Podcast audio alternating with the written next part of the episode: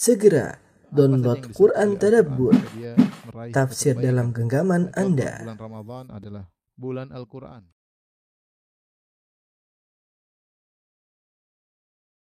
Bismillahirrahmanirrahim. Assalamualaikum warahmatullahi wabarakatuh. Alhamdulillahi ala ihsanih wa syukru lahu ala taufiqihi wa amtinanih. Asyhadu an la ilaha illallah wahdahu la syarika lahu ta'ziman li sya'nih. Wa asyhadu anna Muhammadan abduhu wa rasuluhu da'ila ridwani. Allahumma salli alaihi wa ala alihi wa ashabihi wa ikhwani. Para jamaah Masjid Astra yang dirahmati oleh Allah Subhanahu wa taala. Eh, kita melanjutkan bahasan kita eh, sesi terakhir dari kisah Sa'ad bin Abi Waqqas. Kalau tidak salah ini pertemuan yang keempat atau kelima ya. Eh, yang kelima ya, ya. Pada pertemuan lalu kita telah bercerita tentang bagaimana eh, peperangan eh, Ma'arakat Al-Qadisiyah yang dia merupakan adalah peperangan eh, penentu dalam apa namanya menggulingkan Persia. Tentunya setelah itu masih ada peperangan-peperangan sampai terakhir pada peperangan Nahawan. Tetapi ini yang paling utama karena ini peperangan mereka mengumpulkan pasukan yang sangat banyak namun akhirnya dimenangkan oleh eh, pasukan Sa'ad bin Abi Waqqas pada tahun 16 eh, Hijriah ya. Setelah itu, setelah itu, setelah mereka kabur, Sa'ad bin Waqqas tidak berhenti karena kita sudah sampaikan bahwasanya Al-Qadisiyah adalah di awal daripada eh, dia di ada perbatasan antara negeri Arab dengan eh, negeri Persia. Ya, tentunya ibu kotanya masih di dalam yaitu Al-Madain. Al-Madain masih eh, di dalam, masih jauh. Maka setelah mereka kabur, Sa'ad bin Waqqas kemudian melanjutkan perjalanan menuju ke eh, Al-Madain. Di situlah tempat Yazdajir, sang raja Persia, eh, bermarkas di situ. Maka berangkatlah Sa'ad bin Waqqas dengan eh, pasukannya. Eh, dan Al-Madain disebut dengan Al-Madain karena di situ ada tujuh kota kalau tidak salah. Al-Madain itu jamak dari eh, Madinah, yaitu kumpulan dari kota-kota kecil ya. Kota-kota yang sekitar ada sekitar tujuh, kemudian pusatnya adalah di eh, Al-Madain ya. Maka berangkatlah Sa'ad bin Waqqas dengan pasukannya. Terjadi peperangan-peperangan ya, peperangan-peperangan kecil sembari Sa'ad bin Waqqas terus lanjut menuju ke Qasr al-Madain. Sampai akhirnya eh, peperangan kecil tidak kita ceritakan, ya, kita langsung pada intinya. Sampai akhirnya Sa'ad bin Waqqas dengan radhiyallahu anhu dengan pasukannya sekitar 60 ribu pasukan berkuda tiba di pinggiran sungai Dujlah atau disebut dengan sungai Tigris ya. Yang sungai yang sangat lebar dan juga eh, memiliki air yang volume air yang sangat besar ya. Eh, ketika itu qadarullah mereka tiba di musim dingin. Tatkala itu eh, baru masuk musim dingin dan saatnya debit air atau volume air yang ada di sungai Tigris lagi puncak-puncaknya, lagi agak banjir ya karena eh, air-air pada berkumpul di situ ya, se- sehingga sulit untuk dilewati. Padahal Qasrul Madain sudah kelihatan dari pinggiran sungai ya. Nah, mereka ingin lewat tidak bisa, seluruh eh, kapal-kapal ditarik oleh eh, Persia dan dikumpulkan di dekat eh, markas mereka sehingga tidak ada sarana prasarana untuk eh, menyeberang sungai tersebut dan ini menjadikan Sa'ad bin Waqqas tidak bisa melanjutkan perjalanan. Ya, sementara Yazdajir eh, mulai mengumpulkan hartanya untuk berpindah ke tempat yang lain ya. Akhirnya Sa'ad bin Waqqas berhari-hari nunggu di situ di pinggir sungai. Mau na- menantikan sungai surut, masih tunggu dua bulan tiga bulan lagi. Dan ini perkara yang sulit. Sampai kemudian ada orang yang datang kepada mereka berkata, ngapain kalian di sini?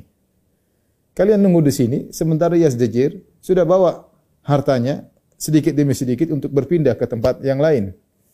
Ini membuat Sa'ad bin Abi Waqqas menjadi berfikir ya, kalau Yazdajir membawa hartanya ke tempat lain, maka dia akan siapkan pasukan lagi untuk menyerang kaum muslimin di peperangan-peperangan berikutnya.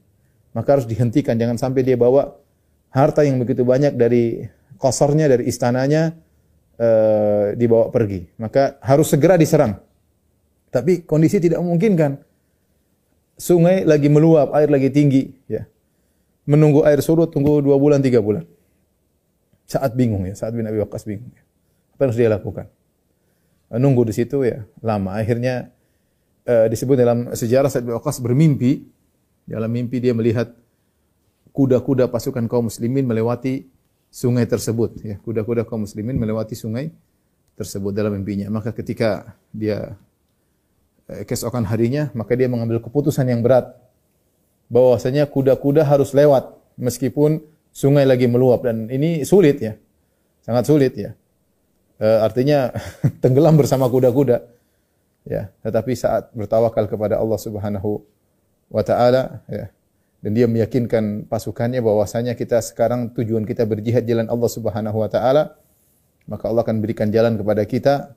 Akhirnya setelah seluruh pasukan mantap dengan penuh ketakwaan tawakal kepada Allah Subhanahu wa taala maka akhirnya mereka pun menerjang sungai ya menerjang sungai dimulai dari berkelompok-kelompok ternyata mereka bisa melewati sungai tersebut seakan-akan kudanya mengapung dan berjalan menuju ke uh, istana Al-Madain, istananya Raja Kes Raja Persia yaitu Asdejir. Ini adalah salah satu karomah yang disebut oleh para ulama. Karomahnya para sahabat ya. Disebutkan juga oleh Ibnu Taimiyah rahimahullah dalam Al-Furqan baina auliyaillah wa awliya syaitan, pembeda antara wali-wali Allah wali syaitan. Di antaranya karomah ini para sahabat. Puluhan ribu pasukan melewati sungai yang lagi meluap tapi kudanya bisa berjalan uh, sampai ke sana. Ya bukan berarti sungai, sungainya menjadi es enggak. Tetap berjalan tetap tapi mengapung mengapung dan bisa berjalan uh, seakan-akan di bawahnya ada yang bisa dipijaki. Ini di antara karomah yang dialami para sahabat karena tawakal mereka kepada Allah Subhanahu wa taala ya. Mereka berdoa subhanalladzi sakhkhara lana hadza wa ma kunna lahu muqrinin wa inna ila rabbina lamunqalibun ya Maksudnya Allah yang telah memudahkan ini bagi kami, kemudian dia kemudian mereka masuk dan mereka berjalan dan ternyata bisa. Ternyata bisa, ya. Berjalan ribuan, ya, puluhan ribu pasukan menuju ke istana uh, Kesra atau istana Yazdajer. Mereka ketika melihat dari kejauhan, ya, sementara mereka lagi ngumpulin harta untuk kabur, mereka merasa kaum muslimin tidak bakalan bisa datang. Ya, mereka mustahil kaum muslimin bisa uh, menerjang sungai yang lagi lagi meluap, ya mustahil. Tapi ketika melihat melihat kuda-kuda tersebut berjalan, eh, mereka akhirnya ketakutan. Mereka mengatakan kita tidak sedang berperang, berperang melawan manusia, kita sedang berperang melawan jin pakai bahasa Persia mereka ya. Akhirnya mereka pada uh, pada kabur ya, pada kabur. Akhirnya Sa'ad bin Waqqas berhasil menyeberang dan akhirnya menguasai uh, Qasr Al-Madain yang terkenal yang Nabi SAW pernah bercerita tentang Qasr al-Abyad ini, tentang istana putih ini. Kapan Nabi SAW bercerita tentang uh, Qasr al-Abyad ketika di perang Khandaq. Rasulullah SAW ketika perang Khandaq kapan tahun 5 Hijriah? Ketika Rasulullah SAW sedang menggali parit. Ketika itu para sahabat sekitar mungkin 1.500-2.000 orang kemudian akan datang 10 ribu pasukan ingin mengepung kota Madinah. Maka Rasulullah SAW harus menggali parit dalam waktu yang singkat. Karena perjalanan mereka paling 10 hari, 2 minggu sampai kota Madinah. Sehingga Rasulullah bagi tugas kepada para sahabat harus gali kondak yang panjang dan lebar berkilo-kilo dengan dalam 4 meter dengan lebar 4 meter agar kuda tidak bisa menerjang kondak eh, tersebut sehingga mereka menggali dan mereka dalam kondisi lapar dalam kondisi lapar sehingga sampai tiga hari mereka tidak makan bahkan mereka makan suatu yang sudah tengi ya uh, disebutkan dalam hadis-hadis ya, intinya bagaimana kesulitannya para sahabat. Musim dingin lagi uh, tanpa budak, mereka kerja sendiri ya menggali parit. Uh, kemudian di tengah-tengah mereka menggali parit, tiba-tiba ada kudiah, ada sebatu besar yang tidak bisa mereka hancurkan. Mereka nggak bisa para sahabat hancurin nggak bisa, ya karena galian dalam ya. Akhirnya mereka lapor kepada Nabi ya Rasulullah ada kudiah menghalangi kami. Maka Rasulullah SAW berdiri, ketika Rasulullah SAW berdiri, para sahabat lihat Rasulullah mengikat perutnya dengan batu. Ya Rasulullah SAW ternyata kelaparan juga seperti mereka. Uh, dan dia mengikat perutnya dengan batu. Lantas dia pun berjalan menuju ke kudiah tadi, batu besar. Kemudian dia pun mukul dengan mikwalnya, dengan semacam uh, kapaknya atau semacam cangkulnya. Maka pecahlah batu tersebut. Sepertiga, kemudian sepertiga, kemudian hancur. Ketika Rasulullah SAW menghancurkan, dia mengatakan, Ro'a itu aku melihat uh, istana merahnya Romawi. Dan Rasulullah mengatakan kita akan menguasainya ya. Maknanya demikian ya. Kemudian Rasulullah pukul lagi hancur Rasulullah aku melihat Al-Qasr Al-Abyad. Aku melihat istana putih milik Persia. Dan kita, kita akan diberikan kunci-kunci perbendaharaan Persia. Kemudian Rasulullah pukul lagi ketiga Rasulullah mengatakan tentang Yaman. Ketika itu orang-orang munafik mengejek, ini Muhammad lagi kelaparan, ya musim dingin, mau diserang 10 ribu orang, kemudian ngobrol, ngomong, kita akan menguasai Persia. Jangankan ngomong Persia ini depan kita 10 ribu orang. Mereka sudah tidak bisa berkutik kelaparan. Harus bikin bikin khandak supaya tidak bisa diserang. Sekarang Muhammad ngomong akan menguasai Romawi, akan menguasai Persia yang benar aja. Jadi bahan ejekan kepada Muhammad sallallahu alaihi wasallam. Itu Rasulullah ucapkan pada tahun 5 Hijriah. Subhanallah, terjadi pada tahun 16 Hijriah. Qasrul Abyad dikuasai oleh kaum muslimin. Berapa tahun ya? Sekitar 11 tahun kemudian. Ya, 11 tahun kemudian misdaq qali Rasulullah sallallahu alaihi kebenaran sabda Rasulullah sallallahu alaihi wasallam dan yang menguasai adalah Sa'ad bin Abi Waqqas radhiyallahu taala anhu. Tentu para sahabat tahu tentang ketika mereka lihat Qasr Abyad mereka langsung berkata, ini yang dijanjikan oleh Rasulullah sallallahu alaihi wasallam dulu. Ini yang dijanjikan oleh Rasulullah sallallahu alaihi wasallam dulu. Ya. Dan mereka berhasil ya. Jadi mereka lihat dari jauh mereka dan Qasr Abyad ini sudah terkenal di mana-mana. Istilahnya apa kalau bahasa kita? Istana megah putih yang orang-orang Arab apalagi Arab Badui Apalagi orang Arab tinggal di Madinah, mana pernah lihat bangunan semewah itu. Sampai sekarang masih ada puing-puingnya. Besar, kemudian itu istananya lah, tempat tinggalnya Yazdijir di zaman tersebut dengan tingkatan bangunan yang tinggi zaman tersebut sangat mewah ya. Di zaman itu sangat sangat mewah istananya Yazdijir. Mereka disebut Iwan Kisra atau markasnya Yazdijir atau Al-Qasr Al-Abyad itu istana putih ya. Akhirnya Sa'ad bin Waqqas akhirnya berhasil menyeberang dengan uh, karomah dan ini dalil bahwasanya karomah tidak dipelajari ya Allah berikan karomah begitu saja. Kalau ada karomah dipelajari itu ilmu sihir ya. Karomah itu nggak dipelajari. Orang bertakwa kepada Allah, syaratnya tiba-tiba Allah berikan. Dan kapan Allah cabut kembali selesai. Bukan berarti setiap kali mereka lewati sungai bisa langsung seperti itu lagi. Tidak, ini Allah lagi mereka lagi perlu, mereka berdoa dan Allah berikan. Bukan ilmu caranya bagaimana bisa lewat sungai. Enggak, enggak ada. Sa'ad bin Waqqas enggak pernah belajar seperti itu ya. Bagaimana cara naik kuda di atas sungai enggak ada, enggak pernah belajar seperti itu. Tiba-tiba Allah berikan. Itu bedanya karomah sama ilmu hitam. Ilmu sihir, ilmu sihir bisa dipelajari. Pelajari pakai beginilah, pakai baca-bacaannya, pakai darah inilah, darah anulah. Nah, itu ilmu sihir. Kalau karomah tidak perlu dipelajari. Tiba-tiba Allah kasih karomah dan banyak orang mengalami hal tersebut sebagai bentuk pemuliaan Allah kepada eh, wali-wali Allah kepada orang-orang yang Allah ingin tolong. Di antaranya sahabat ketika berhasil melewati sungai tersebut, mereka mendapatkan karamah dari Allah Subhanahu wa taala. Yazdijir kabur, Yazdijir kabur. Akhirnya Qasr Abyad dikuasai oleh kaum uh, kaum muslimin, dikuasai oleh kaum muslimin. Uh, setelah itu uh, kemudian dijadikanlah Qasrul Abyad sebagai pusat pemerintahan atau pusat markasnya kaum muslimin di di situ di Al-Madain, di Al-Madain. Sementara saat bin Waqqas masih mengumpulkan pasukan karena perang belum selesai, masih banyak kota yang harus mereka perangi. Masih banyak kota yang harus mereka perangi dan Persia belum selesai, masih banyak mungkin masih banyak ratusan ribu pasukan mereka yang masih akan berperang kedua kali, ketiga kali, keempat kali masih banyak perjuangannya. Akhirnya saat bin Abi Waqqas terus membuat semua pasukan kaum muslimin dikumpulkan di situ, mulailah mereka melakukan perang kecil-kecilan menghancurkan menaklukkan kota-kota berikutnya. Kota banyak sekali. Karena Persia, Irak secara umum luas banget. Uh, Subhanallah, tapi mereka ternyata tidak cocok tinggal di di Madain. Madain itu uh, daerahnya lembab ya. Banyak uh, nyamuk, kemudian mungkin lalat apa segala ya. Karena uh, di sekitar sungai, kemudian hijau, kemudian lembab. Sementara para sahabat biasanya di padang pasir. Pasir nggak cocok tinggal daerah seperti itu. Sehingga mereka banyak yang sakit-sakitan. Banyak yang sakit-sakitan. Akhirnya sebagian anak buah Sa'ad bin Abi Waqqas membawa gonima bawa pergi ke Umar. Umar kan eh, khalifah ketika itu di kota Madinah. Maka mereka bawa dari Irak, mereka bawa ke kota Madinah. Ketika Umar melihat sebagian pasukan datang, berubah kondisi mereka, tubuh yang tadinya gagah, kemudian mungkin agak kurus, sakit-sakitan.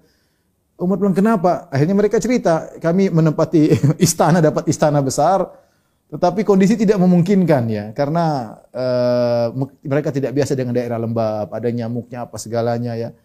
Akhirnya Umar bin Khattab menulis surat kepada Sa'ad bin Waqqas harus cari tempat lain, jangan di situ. Karena ini bisa membahayakan pasukan kalau berperang mereka tidak punya kekuatan. Akhirnya Sa'ad bin Waqqas mencari tempat dan dia dapat tempat namanya Kufah. Situlah mereka buat kota baru namanya kota Kufah yang menempati pertama kali Sa'ad bin Abi Waqqas radhiyallahu taala anhu sehingga uh, kekuasaan dipindahkan dari Al-Madain, markas dipindahkan ke ke Kufah. Dan sambil peperangan terus berjalan, terus berjalan, terus berjalan jadilah Sa'ad bin Abi Waqqas pertama kali menjadi penguasa kota Kufah. Dan dia bukan hanya menguasai Kufah saja bahkan banyak daerah Irak yang telah Irak yang telah dikuasai oleh kaum muslimin Sa'ad bin Waqqas menjadi amirnya menjadi amirnya. Kita tahu di Kufah ternyata banyak orang-orang yang enggak beres ya Sa'ad bin Waqqas memimpin Kufah kemudian mereka melaporkan mengeluh tentang Sa'ad bin Waqqas kepada Umar bin Khattab radhiyallahu mereka mengeluh berangkatlah sebagian mereka pergi ke kota Madinah mereka bilang Sa'ad bin Abi Waqqas uh, bersenang-senangan dengan dunia, dia membuat istana. Memang benar Sa'ad bin Waqqas bikin kosor semacam kantor pemerintahan di situ. Dia kerja di situ. Kemudian yang jadi masalah Sa'ad bin Waqqas bikin pintu dari kayu yang menghalangi orang untuk masuk ke dia. Karena orang banyak ngomong dia ini orang apa nyeletuk-nyeletuk di belakang maka daripada mengganggu dia dia bikin pintu dari kayu. Sampailah laporan ini kepada Umar dan Umar kita tahu terkenal sangat zuhud. Umar radhiyallahu terkenal sangat zuhud. Dan dia mendengar keluhan-keluhan masyarakat tentang wali-wali atau anak buahnya yang memimpin kota-kota, dia dengar, Umar bin Khattab dengar.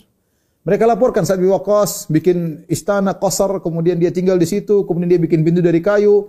Kita tidak bisa masuk menyampaikan keluhan sehingga sulit bertemu dengan Sa'id Waqqas. Umar panggil Muhammad bin Maslamah Al-Ansari, pergi kau ke Sa'ad bin Abi Waqqas, sampaikan surat, sebelum kau sampaikan surat bakar pintunya. Bakar pintunya. Subhanallah.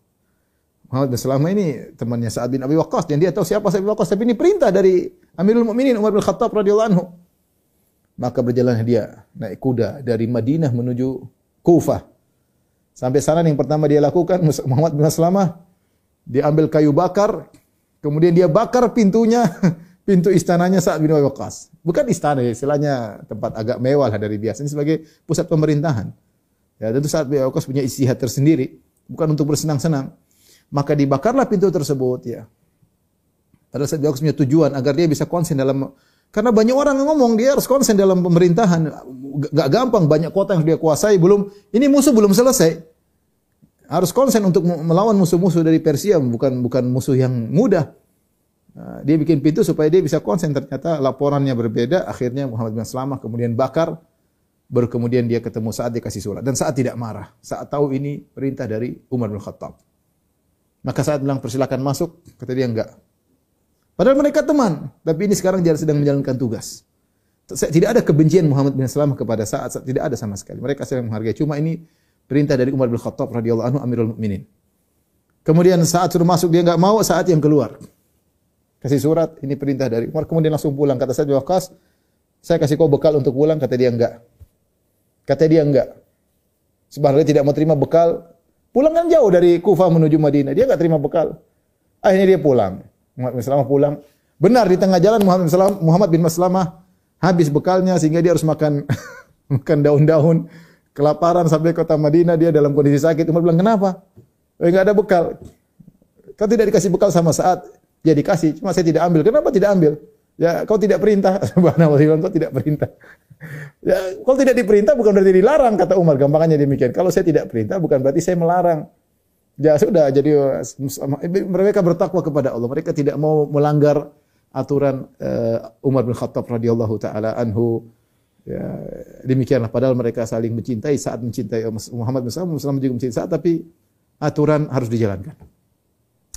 Kita katakan bahwasanya saat tidak salah, ya, tapi Umar ingin yang lebih afdal bagi saat. Ya. Seorang penguasa harusnya mudah uh, mendengar uh, keluhan ya, apalagi zaman dulu, zaman sekarang mungkin harus melewati cara-cara uh, tertentu, tapi zaman dulu mudah ya. Tidak semua orang mengeluh, kalau ada yang mengeluh uh, biar bisa ketemu dan saat harusnya bisa mengambil sikap.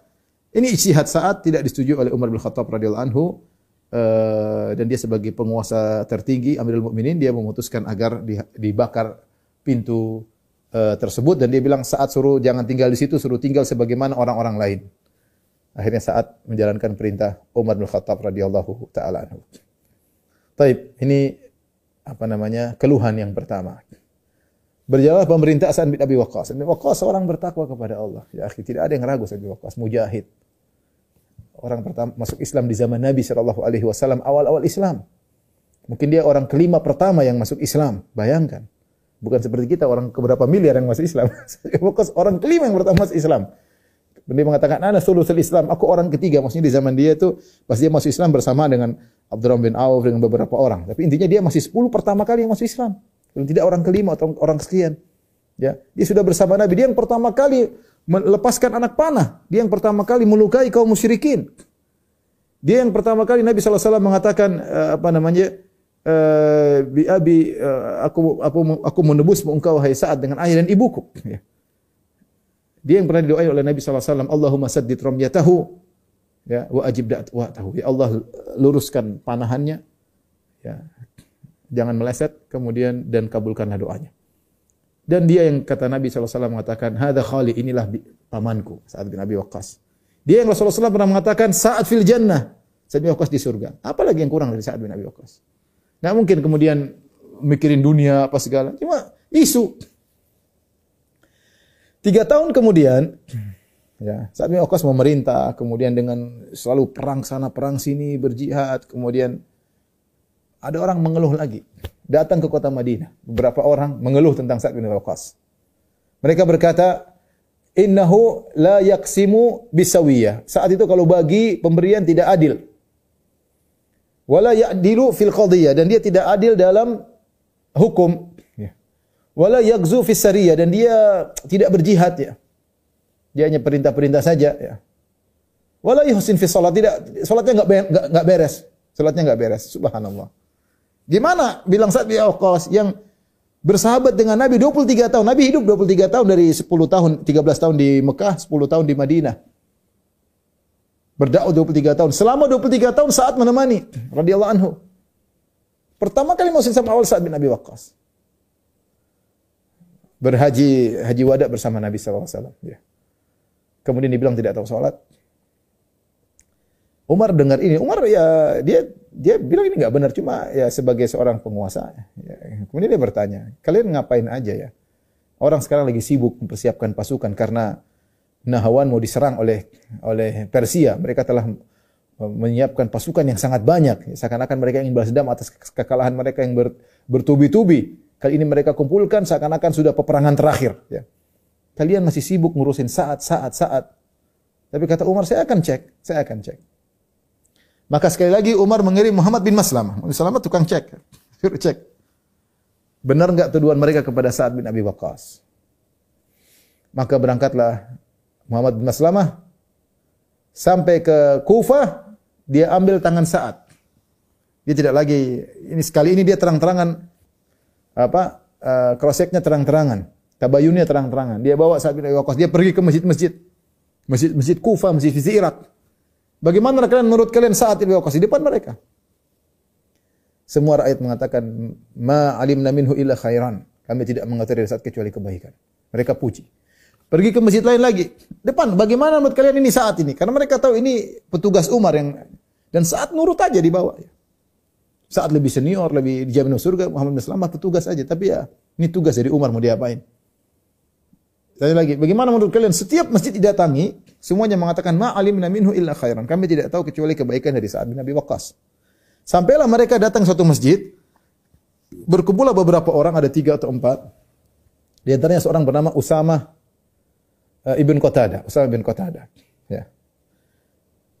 Uh, Muhammad bin Salam berkata, bagaimana menurut kalian Sa'ad bin Abi Waqqas? Maka dia berkata, sama seperti tuduhannya kepada Umar. Wallahi menurut kami ma yaksimu bisawiyah, dia tidak kalau bagi tidak rata, pilih kasih. Wala ya'dilu fil qadiyah, kalau berhukum tidak adil. Wala yakzu fis sariyah dan tidak berperang hanya sekedar perintah-perintah doang. Wala yusinu salat, tidak pintar salat. Empat tuduhan. Empat tuduhan. Subhanallah. Saat dituduh uh, tidak adil dalam membagi pemberian, ghanimah tidak adil. Dituduh hakim yang zalim, tidak adil dalam berhukum, tidak sama rata ketika membagi, tidak adil dalam menghukum, kemudian penakut, ini saat bin Waqqas dituduh penakut, hanya perintah saja tidak ikut perang. Yang keempat tidak tahu solat, subhanallah. Saat bin Waqqas ketika dibilang demikian maka dia berdoa dan kita tahu saat bin Waqqas doanya dikabulkan. Dia berkata, didengar oleh mereka, Allahumma in qala hadza kadhiban wa ria'an wa sum'ah. Ya Allah ini orang kalau ngomong dia dusta ya Allah. Dan dia ria dan dia sum'ah ya. Maka fa'atil umrahu Wa aritu fil fitan, panjangkanlah umurnya.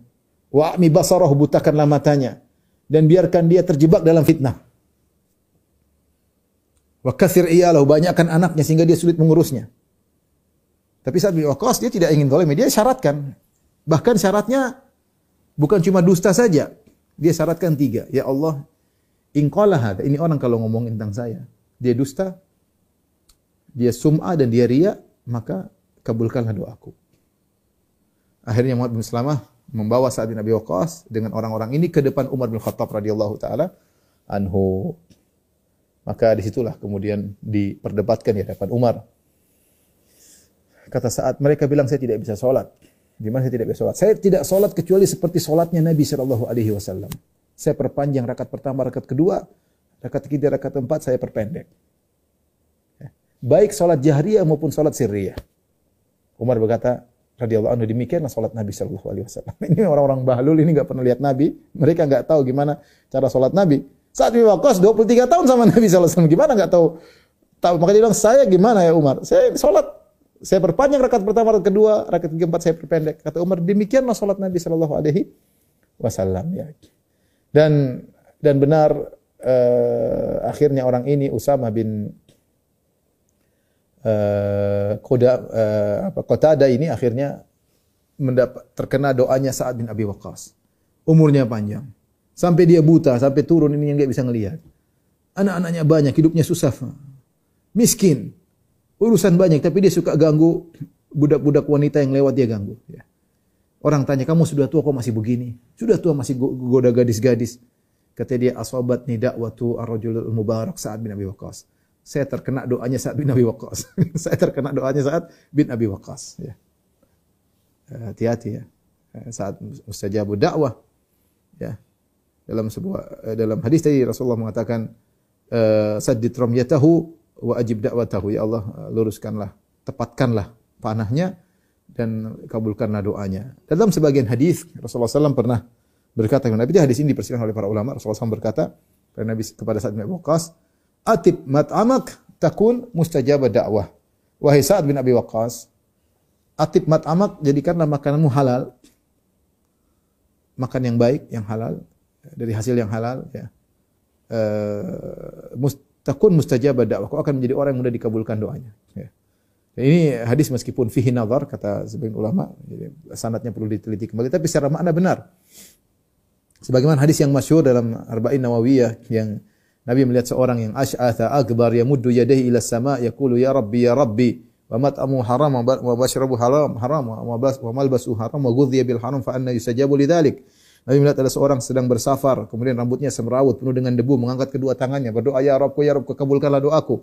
Kata Nabi, bagaimana mau dikabulkan? Makanannya haram, minumannya haram, pakaiannya dari hasil haram.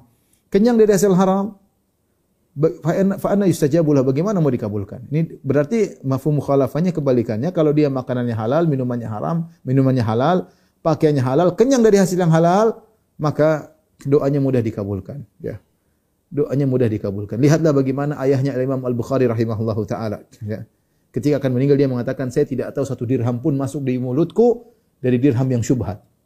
Ya ada bukan bukan yang haram, yang syubhat aja satu dirham pun enggak ada saya makan. Anaknya Imam Imam Bukhari. Ya. Ini berdoa Allah kabulkan jadikan anak yang sangat luar biasa hebat Al Imam Al Bukhari uh, rahimahullahu uh, taala ya. Jadi setelah itu saat bin Abi Waqqas ditarik oleh Umar bin Khattab radhiyallahu anhu tidak lagi kembali ke Kufah. Setelah enam tahun dia masuk ke Kufah.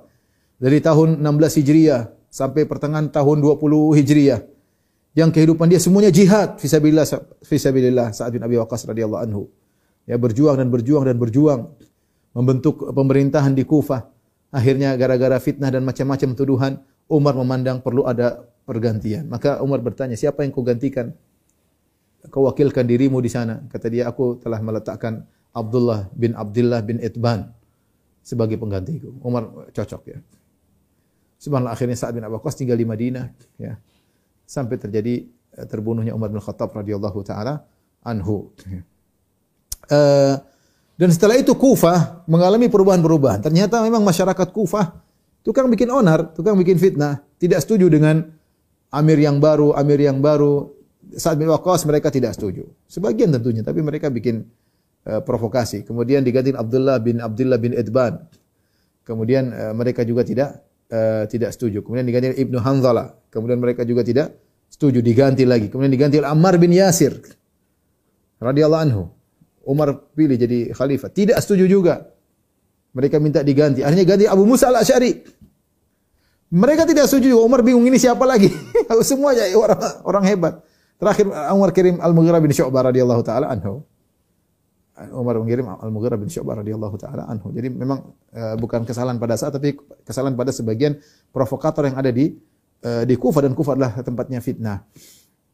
Taib Sa'ad bin Abi Waqqas akhirnya tinggal di Madinah setelah enam tahun bergelut dengan peperangan uh, di Kufah dan akhirnya beliau tinggal di Madinah. Allah menghendaki dia meninggal di kota kota uh, Madinah. Kemudian hidup di kota Madinah tidak sebagai pejabat apa pun sampai akhirnya Umar bin Khattab radhiyallahu anhu terbunuh ya uh,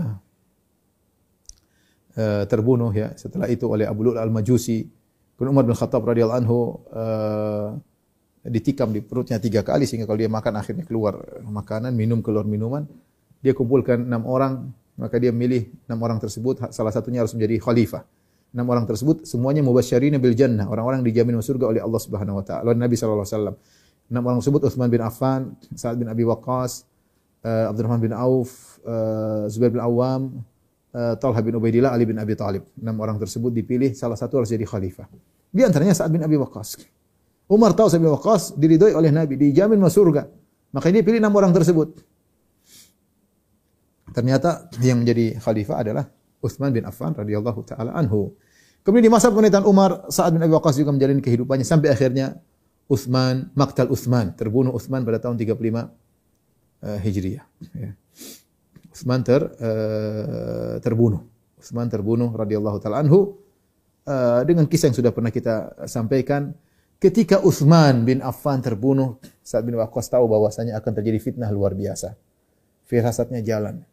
Dan dia mendengar hadis-hadis tentang fitnah dan dia meriwayatkan hadis-hadis tentang fitnah. Dia yang pernah mendengar Rasulullah SAW bersabda uh, akan ada fitnah uh, bahwasanya al-qaidu fiha khairun minal qaim wal qaimu fiha khairun minal mashi wal mashi fiha khairun minas sa'i. Kata Nabi SAW akan datang fitnah yang duduk di situ lebih baik daripada yang berdiri. Yang berdiri lebih baik daripada yang berjalan. Yang berjalan lebih baik daripada yang berusaha cepat berlari menuju fitnah saat mendengar hadis-hadis tersebut. Kemudian dia juga yang meriwayatkan hadis Rasulullah akan terjadi fitnah, maka dia mengatakan Rasulullah mengatakan jika terjadi fitnah makanya seorang hendaknya sibuk dengan ontanya, sibuk dengan kambing-kambingnya. Maka saat bertanya Rasulullah, kalau seorang tidak punya unta, tidak punya kambing, apa yang dia lakukan? Kata Rasulullah SAW, ambil pedangnya, kemudian ambil batu, pukul tajamnya. Ya, falyaduku hiddahu bihajarin. Pukul, jadi pedang itu ditumpulin, suruh tumpulin oleh Nabi wasallam. Saat mengatakan, "Ya Rasulullah, kalau dia masuk rumahku bunuhku." Ya, kata kata Nabi, "Falyakun faltakun uh, kabna Adam." Jadilah engkau seperti orang yang terbunuh, jangan kau membunuh. Mulailah saat melihat terbunuhnya Utsman ini bukan perkara ringan, khalifah, dicintai oleh kaum muslimin dan Bani Umayyah banyak. Bani Umayyah banyak.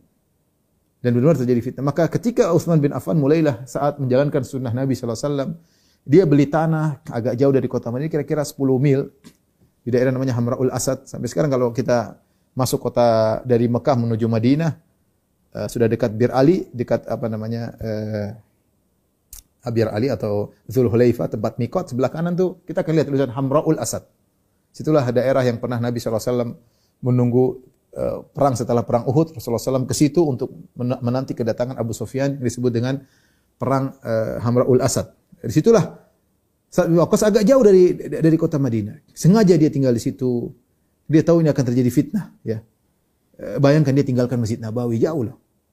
Itu 10 kilo, 10 mil kira-kira berapa? 10 1,7 kali ya 17 kilo, hampir 20 kilo dari kota Madinah. Kemudian dia ngurusin kambingnya, ngurusin ontanya, sudah dia jauh daripada keributan-keributan. Mulailah setelah Utsman radhiyallahu anhu meninggal terjadi fitnah khilaf antara Ali bin Abi Thalib dengan Muawiyah. Sampai orang datang kepada Sa'ad bin Waqqas. Sa'ad bin Waqqas, kenapa kok tidak megang khilaf? Artinya kalau Sa'ad bin Waqqas maju, mungkin banyak orang pilih dia. Mungkin banyak orang udahlah kita pilih khalifah yang baru mungkin, tapi Sa'ad bin tidak mau dia. Dia tidak mau. Karena dia memang orang hebat. punya pengalaman perang, punya pengalaman sebagai pemimpin. Ya, ketika itu ya hebat dia, tapi dia tidak mau. Dia tidak mau maka dia menetap ngurusin kambingnya, kemudian ontanya. Sampai akhirnya anaknya datang. Umar bin Sa'ad bin Abi Waqqas. Datang naik kuda, nasihati bapaknya. Kata dia, ayah, orang-orang sedang beribut kepejab, berebutan jabatan, kau di sini ngurusin kambing dan onta. Kata dia, uskut ya ibni. Diam kau hai putraku. Saya itu Nabi alaihi wasallam aku mendengar Rasulullah SAW bersabda uh, apa namanya tentang uh, seorang mukmin yang baik adalah uh, uh, al-ghani at-taqi al-khafi ya. Ya, mukmin yang baik adalah seorang yang al-ghani tidak butuhkan kepada orang lain, at-taqi bertakwa, al-khafi tidak tidak muncul. Tidak muncul, dia lebih baik sendiri ya. Dan dia jalankan wasiat Nabi sallallahu alaihi wasallam tersebut. Kemudian terjadi peperangan antara kubu Umar, eh, kubu Muawiyah dan kubu Ali bin Abi Thalib. Maka datang lagi ya ya ya hendak ikut peperangan. Kata Sa'ad bin Abi Waqqas, datangkan kepadaku pedang yang bisa membedakan mana kafir mana muslim. Kalau dia bilang itu kafir saya akan bunuh. Datangkan pedang kepadaku yang bisa melihat kafir dan muslim. Saya akan perang. Kalau tidak saya enggak mau. Subhanallah, dia tidak mau, dia tidak mau sampai akhirnya Sa'ad bin Waqqas ibadah di situ, menjauhi segala fitnah dan mayoritas sahabat demikian. Mereka tidak masuk dalam fitnah pertikaian antara uh, Ali bin Abi Thalib dengan Muawiyah uh, radhiyallahu taala anhu sampai terakhir, akhirnya terjadi uh, apa namanya tahkim ya. Sampai akhirnya Ali bin Abi Thalib dibunuh oleh Abdurrahman bin Muljam sampai akhirnya Hasan menjadi pengganti Ali bin Abi Thalib kemudian Hasan memberikan jabatan kepada Muawiyah dia lengser ya, demi persatuan dan itu semua Sa'ad bin Waqqas tidak ikut-ikutan. Sampai akhirnya beliau pun meninggal radhiyallahu uh, taala anhu ya. Menjauh dari fitnah ya, sibuk dengan beribadah kepada Allah Subhanahu wa taala, tidak tertarik sama sekali dengan jabatan-jabatan uh, dan kedudukan-dudukan benar-benar menjalankan wasiat Nabi sallallahu alaihi wasallam. Ketika beliau akan meninggal ya, beliau minta beberapa wasiat. Pertama, beliau ingin dikuburkan dengan di lahat sebagaimana Nabi SAW dikuburkan bukan syak tapi di lahat ada miring ya. E, kemudian yang berikutnya dia minta dikafankan dengan baju perangnya yang dia pakai ketika perang Badar. Dia simpan. Waktu dia ikut perang Badar kan hebat saat bin, saat bin Waqqas. Baju yang dia pakai untuk perang Badar dan dia tahu keutamaan kemuliaan orang-orang yang berikut dalam perang Badar. Dia simpan bajunya. Perang Badar kapan? Perang Badar tahun 3 hij, eh, 2 Hijriah. Beliau wafat saat bin Waqqas 55 Hijriah. Itu sekitar berapa? 50 52 52 tahun yang lalu ya. 52 tahun yang lalu ya. Dan bajunya masih ada, kemudian beliau dikafankan dengan baju tersebut. Beliau ingin bertemu dengan Allah dengan memakai baju yang pernah beliau gunakan dalam perang perang Badar ya. Disebut dalam sebagian riwayat putrinya uh, menangis ya. Maka saat bin Waqqas berkata, "Kenapa engkau menangis, wahai putriku? Sungguhnya aku penghuni surga." Dia bilang gitu. Ya Nabi bilang, penghuni surga. Dia ingin menenangkan putrinya. Aku penghuni surga. Ya.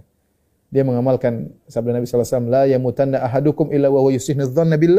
Azza wa jalla. Jangan salah seorang meninggal di kalian kecuali dia husnudhan kepada Allah Subhanahu wa taala.